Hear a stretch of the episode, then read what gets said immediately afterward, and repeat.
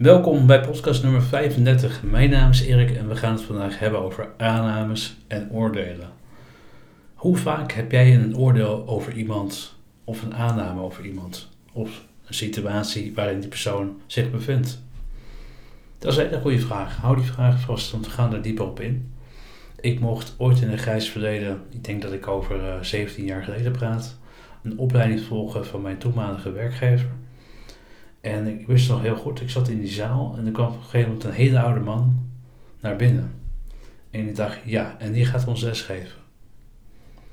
Aannames, we kennen ze allemaal. Ze komen automatisch in ons op. En, deze belemmeren ons eigenlijk ook om onze kinderlijke nieuwsgierigheid, noem ik het maar even. Want dat is natuurlijk ook wel bepaald. Hè? Kind, een kind gaat altijd blanco in de situatie omdat het kind nog eh, tot bepaalde leeftijd nog niet geconditioneerd is met ervaringen.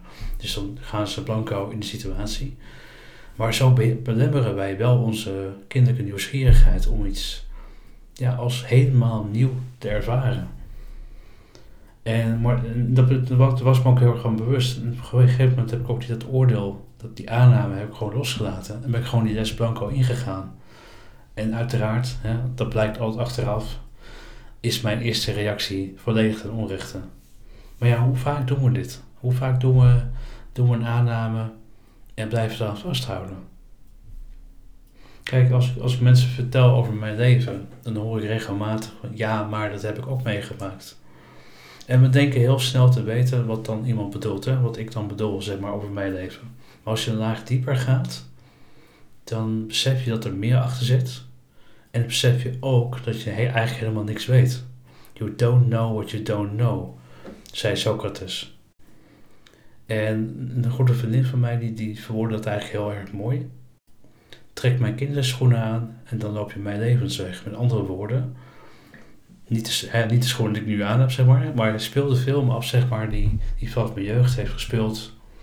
En dan zul je zien dat ik de omstandigheid, wat ik heb meegemaakt, hè, kan een brand zijn of iets anders, heel anders heb ervaren dan iemand die, als, om even in de brand te blijven, want het is echt gebeurd. Ik heb mijn huis dus in de brand gevlogen in eind jaren 90. Dat ik het heel anders heb ervaren en doorleefd dan de mensen die in 2000, 2001 bij SA Fireworks in Enschede ook een huis kwijtraakten door een uh, grote vuurwerkramp. Dus zul je ook zien, dan zie je eigenlijk heel duidelijk dat de context van zo'n situatie heel anders is dan die van mij. Ik heb het heel anders beleefd. En daarmee wil ik ook, ook zeggen van, nou ja, oordeel niet als het niet nodig is. Want, en ook, dat geldt ook voor aannames. Want het, het is ergens voor bedoeld hè, om heel snel conclusie te kunnen trekken, om heel snel te kunnen schakelen. Ik snap het principe achter een aanname en een oordeel, maar het is o zo gevaarlijk en o zo giftig. En, ja, en waarom willen we dat? Waarom willen wij onze stempel drukken op een persoon of op een situatie. Wat wil je daarmee bereiken? Dat is een hele goede vraag die je jezelf kunt stellen. Die stel ik mezelf ook regelmatig. Wat wil ik daarmee bereiken? En als het antwoord niet helder is, doe het dan niet.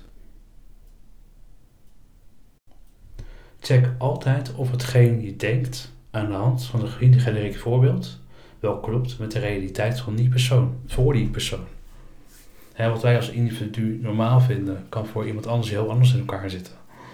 Kijk, ik heb geen saai leven, maar misschien denken mensen dat wel, omdat ik daar niet in alle geuren en kleuren over vertel. Maar ook dat is een aanname. Zie je, ik ben even schuldig. We kennen die vragen wel, hoe was je weekend? Welke aannames worden daarop gebaseerd en zijn ze terecht? Check mijn niet, niet saaie website erikvernee.nl en tot de, de volgende podcast. Dankjewel voor het luisteren.